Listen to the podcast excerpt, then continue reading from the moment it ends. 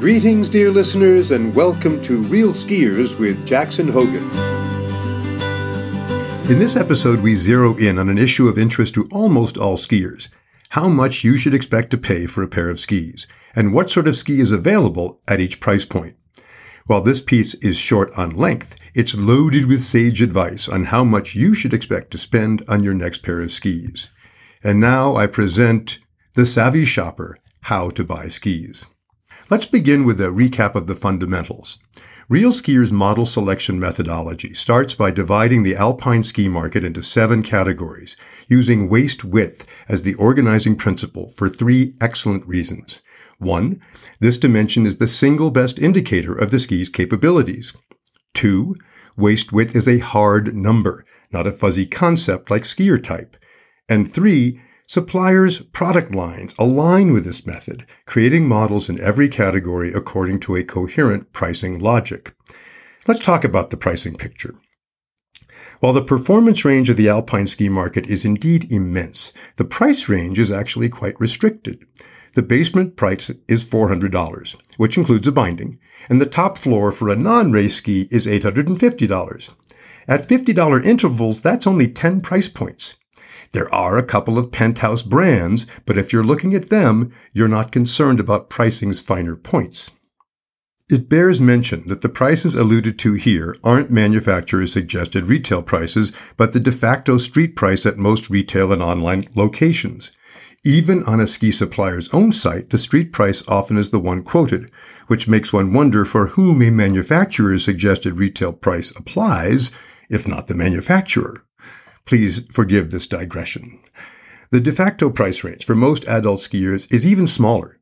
First of all, there's little point in buying a $400 package as you can rent something of the same quality for a lot less. And when you do buy for the first time, at least move to the second floor.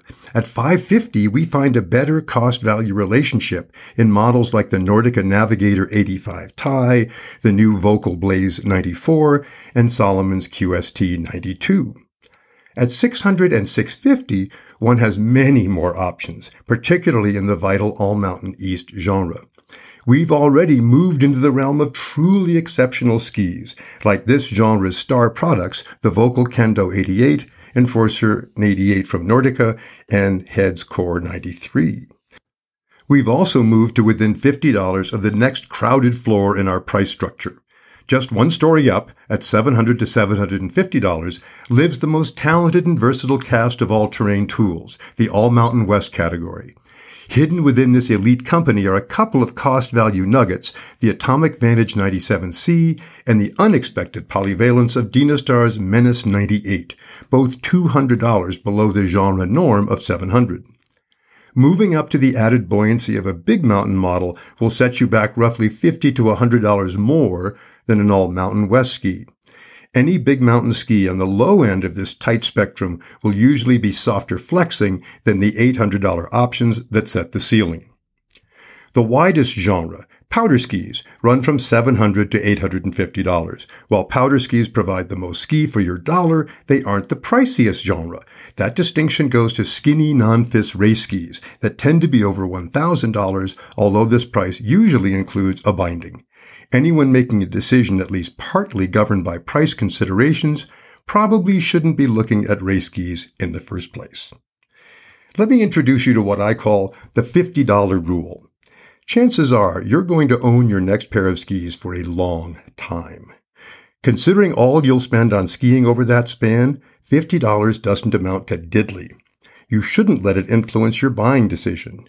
If you're open to spending $600 on a ski, Spend 650 or even 700. It's a paltry upcharge compared to what it stands to deliver in pleasure per mile skied. If you want to save big coin on a great ski, shop the secondary market. If you know what you're looking for, admittedly a big if, the used ski market is a bargain hunter's bonanza. But if you want to bask in the enhanced self-esteem that only new ski buying can deliver, follow these simple steps. 1. Visit realskiers.com to soak up the knowledge necessary to decide which ski category makes the most sense for where and how you like to ski. 2. Apply the $50 rule so you get a little better ski that will enhance your ski experience for years to come. And 3. buy your new skis from a specialty shop that can also offer the additional products and services that make alpine skiing the best sport on heaven and earth. This has been Real Skiers with Jackson Hogen. Thanks for listening.